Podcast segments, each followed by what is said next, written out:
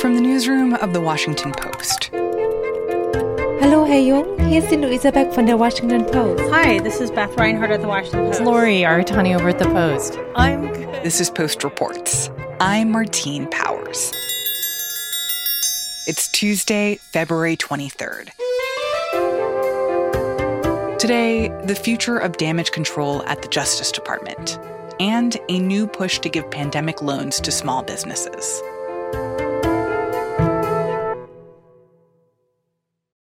Thank you, Mr. Chairman, Mr. Ranking Member, members of the Judiciary Committee.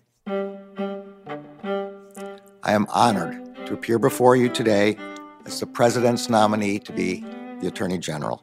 This week, Merrick Garland, President Biden's nominee to become the Attorney General, is testifying before the Senate Judiciary Committee seeking to convince lawmakers that he is up to the task of being the highest ranking law enforcement official in the U.S. government. I'm Matt Zapotosky. I'm a national security reporter for The Post.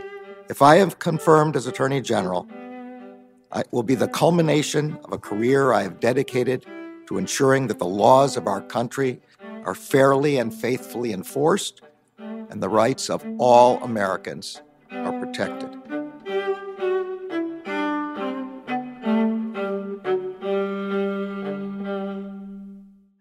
Course, many of us remember Merrick Garland because he was Obama's nominee in 2016 for the Supreme Court seat that he was never able to actually fill.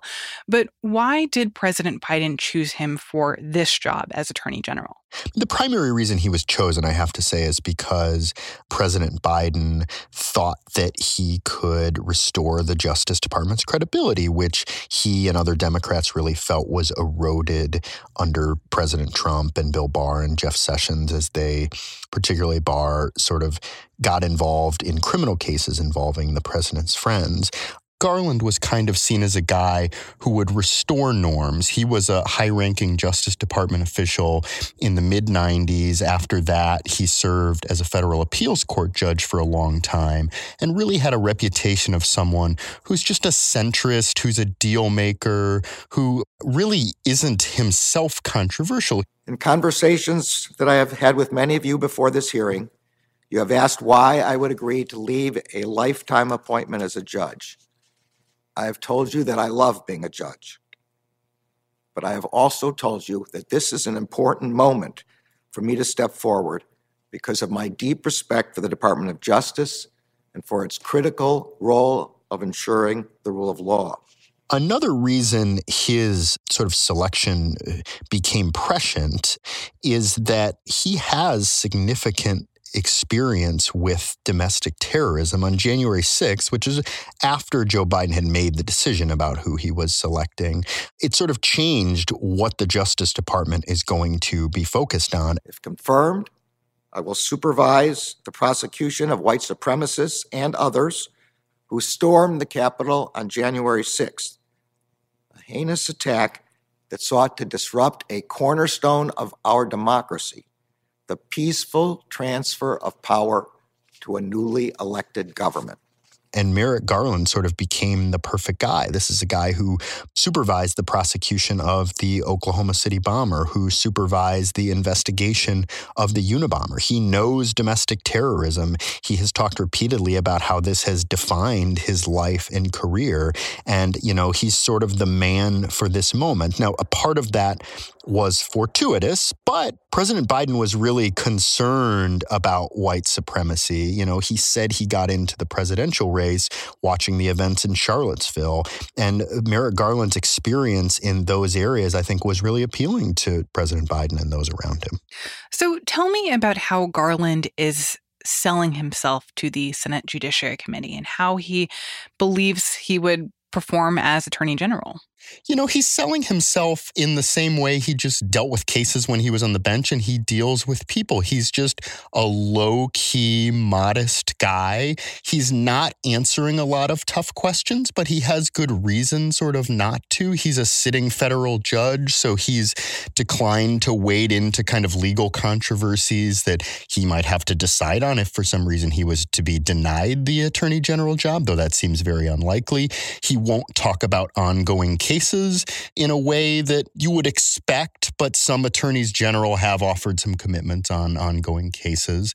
And he's just kind of very low key, not getting worked up really ever, answering lawmakers' questions. I mean, it's not a hard sell. He's not trying to sell himself as some sort of liberal. It's clear that his Justice Department will look a lot more like Eric Holder's than Jeff Sessions, but he's also not trying to sell himself as a an extremely zealous reformer by any stretch. And he's not offering any controversial commitments that would upset Democrats and hearten Republicans or vice versa. You know, he's, he's sort of just playing it right down the middle.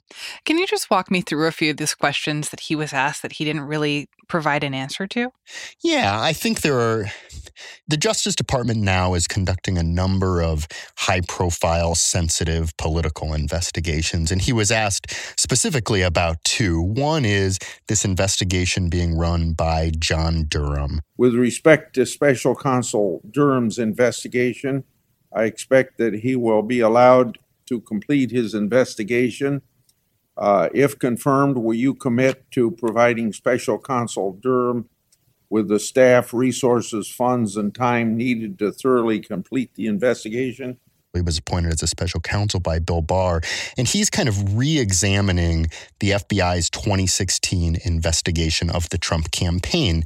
His investigation has been going on for quite a long time now. He's charged one single person, a low level FBI lawyer.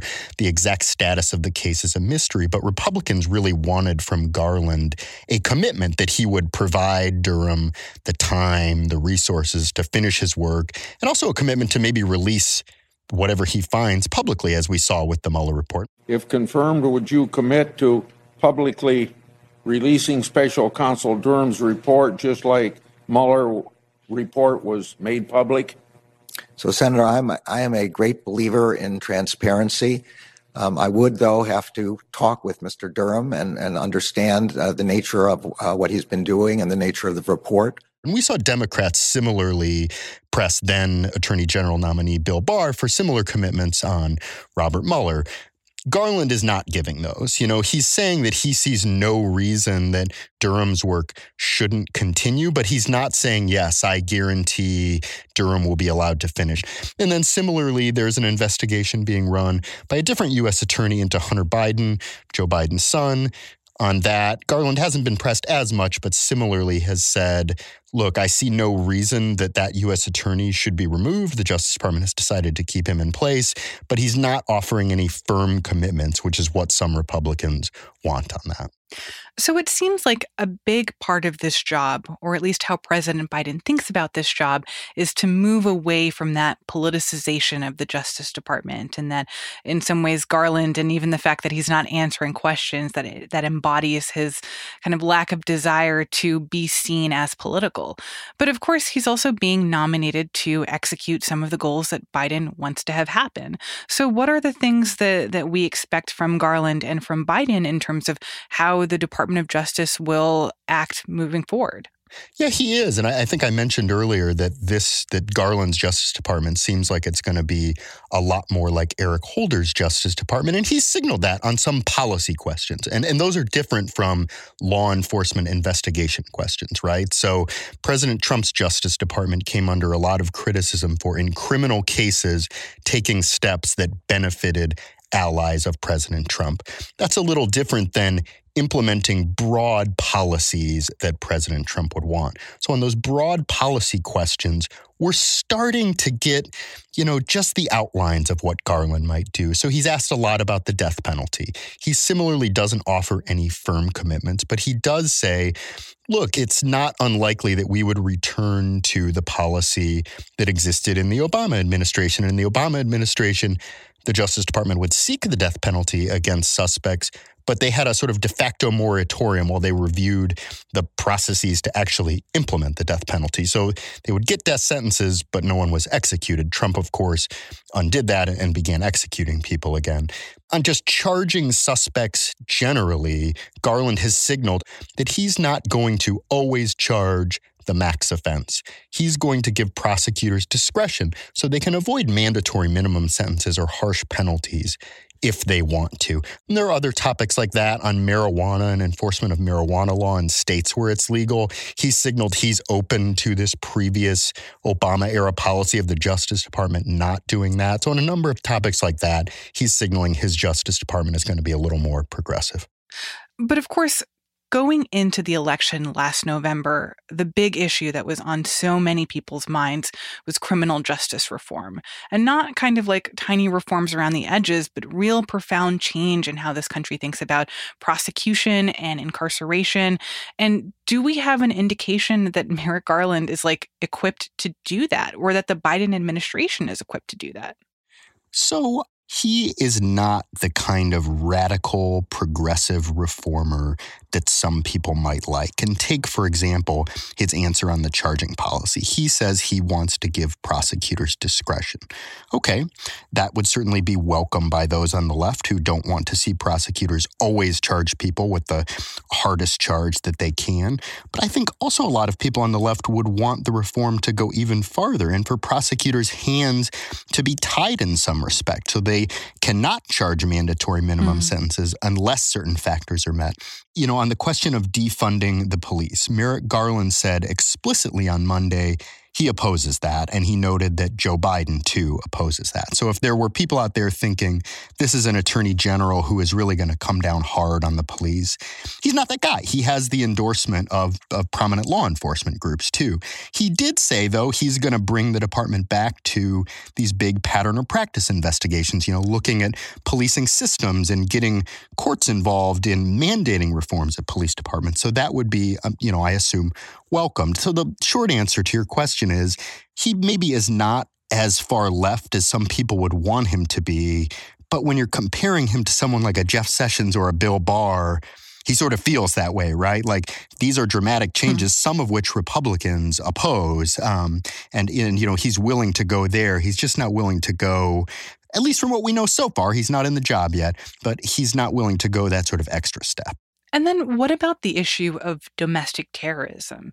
The Department of Justice role in thinking about what right wing extremism looks like in the future, how it's prosecuted.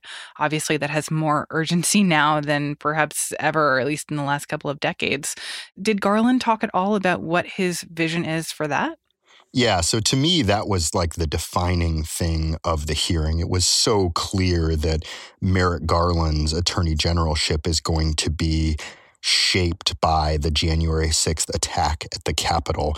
He prosecuted the Oklahoma City bomber who killed 168 people in the bombing of a federal building. And he says the situation now is even more dire than that. This is going to be priority number one for him. He said the first briefing he's going to get when he comes into the department is on the January 6th attack. And it's not just going to be limited to that, right? Then he's going to look at that investigation, see how that needs to build out to get at people not just in the Capitol, but who might have um, planned or organized what happened. And then go even farther to just look at white supremacy and how it's rooted in the country and what the Justice Department can do to stop that. He's not in the department yet, so again, we don't have a ton of specifics, but this, the January 6th attack at the Capitol, and then sort of the broader problem of domestic terrorism and white supremacy is clearly priority number one for Merrick Garland, and it's going to define him as Attorney General. It's interesting because what you're describing seems that in many ways, Merrick Garland is trying to be an apolitical attorney general, that he doesn't want to be seen as executing the president's will when it comes to political investigations, that he doesn't want to kind of step too far to the left or to the right when it comes to changing how we think about policing and some of the big questions on criminal justice that are facing this country. But I'm wondering if you think he is going to be able to be successful in being apolitical. That in some ways it feels like the country has come too far to just accept that the attorney general isn't going to be the head of a politicized department. I mean, it's a great question, and I'd be lying if I said that I knew the answer. You know, that is definitely his goal to be the apolitical head of a fairly apolitical department. But the department has to institute some policy goals, and some of what he described on the death penalty, on consent decrees mandating reforms at police departments, Republicans don't like those things. They're going to say those policy things are the Justice Department being political and veering to the left. You know, if the Durham investigation doesn't produce the kind of results Republicans want it to see, if Hunter Biden isn't charged or is offered some settlement because we understand he's under investigation in a tax case and those often result in settlements, I think you're naturally going to see some Republicans say, well, the fix was in. This was this was President Biden's son. On the flip side, I think you have Democrats who are clamoring to see President Trump charged or allies of President Trump charged, like Rudy Giuliani. If those, and there, I don't think there is a case in, involving President Trump now, but if the Giuliani case goes nowhere, if the Justice Department doesn't take steps, you know, to investigate or prosecute Trump related to the January 6 riots, will Democrats be unhappy? And you know, will you see the same sort of political anger? That we've seen these past four years. I think every attorney general, even Bill Barr, probably wished the department was out of politics, that there weren't political pressures. But there are always going to be political pressures. And we'll see is Merrick Garland the man who can truly like insulate the walls and hmm. keep that out or uh, is it sort of in there now and there's there's sort of no extricating it you know from all sides there's going to be pressure to to achieve political ends and I just don't know how successful he can be at that, but but that is certainly his stated goal.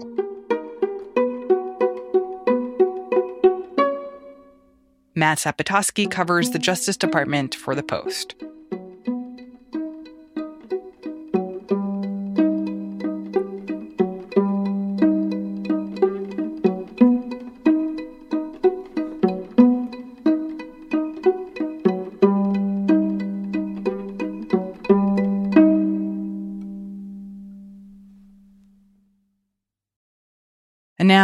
One more thing from business reporter Aaron Gregg about a new change in coronavirus relief that President Biden announced on Monday. Today, I'm announcing additional changes to the PPP program that will make sure we look out for the mom and pop businesses even more than we already have. President Biden has taken a number of steps to try to pivot the Paycheck Protection Program Small Business Bailout Fund so that it really targets the smallest of the small businesses. These changes will bring much needed, long overdue to help to small businesses who really need help staying open. What Biden is doing is saying that for the next two weeks, you can't get any money from that program if you have more than 20 employees. That's a huge departure from how the previous administration handled this program. Following around the clock negotiations yesterday, the Senate answered my call to replenish the Paycheck Protection Program so that millions of additional American workers can keep getting a paycheck. The PPP program was created in April of last year as a way to pay American businesses to keep their employees on payroll during pandemic inflicted closures. We provided nearly $350 billion and it went at record speed. It was only ever envisioned as a temporary bridge, but as the crisis has gone on, it's been renewed several times as it became one of the bailout programs that really did keep people employed. It's really uh, been an incredible, incredible success. I want to thank the banks, with the big banks, the little banks. However, there were also a lot of businesses that were really larger and closer to that 500 employee cap or otherwise wealthy that basically saw this as an opportunity to get yet another financial windfall. The small business disaster loans and the payment protection program are now out of money, and there has been outrage that several large chains have received millions. You had massive fast food franchises such as Sonic taking tons and tons of PPP loans for their franchisees. Ruth's Chris Steakhouse got 20 million. Shake Shack got 10 million, which it now plans to return. An exotic cruise line took a PPP loan and then later returned it after it blew up in the media. I think it was inappropriate for most of these companies to take the loans. You had an NBA team, the LA, the LA Lakers, take a PPP loan. I'm a big fan of the team, but I'm not a big fan of the fact that they took a $4.6 million loan. There were basically no rules here, and that meant that anybody who needed a loan, as long as they were below this 500 employee cap, could get one. So then how will things start to be different as a result of these changes that Biden is putting in place? So the first change is that if you have more than 20 employees, you're not eligible for the next 2 weeks.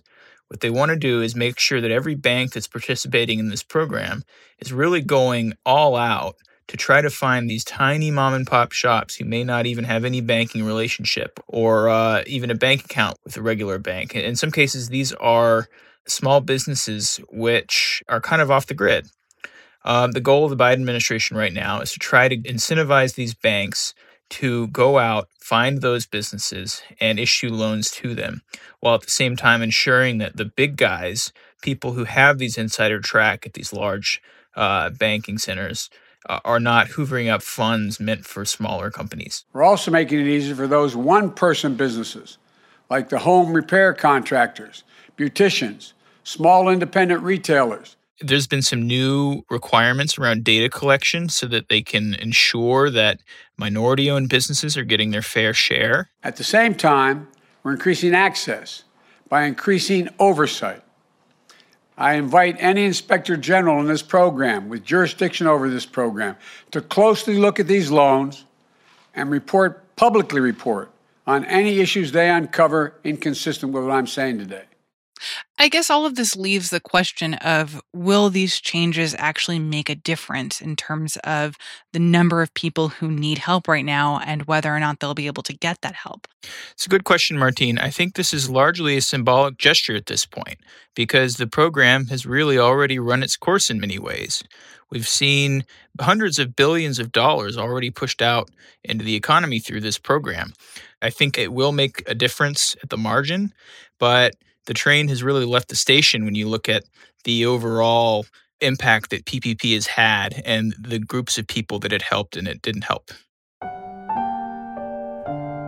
And the bigger question is what happens after March 31st? Are they going to extend this program or are they going to try to replace it with something different?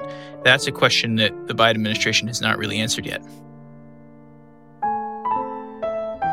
Aaron Gregg is a business reporter for The Post. The 14 day exclusive window for small businesses to apply for PPP loans officially begins on Wednesday.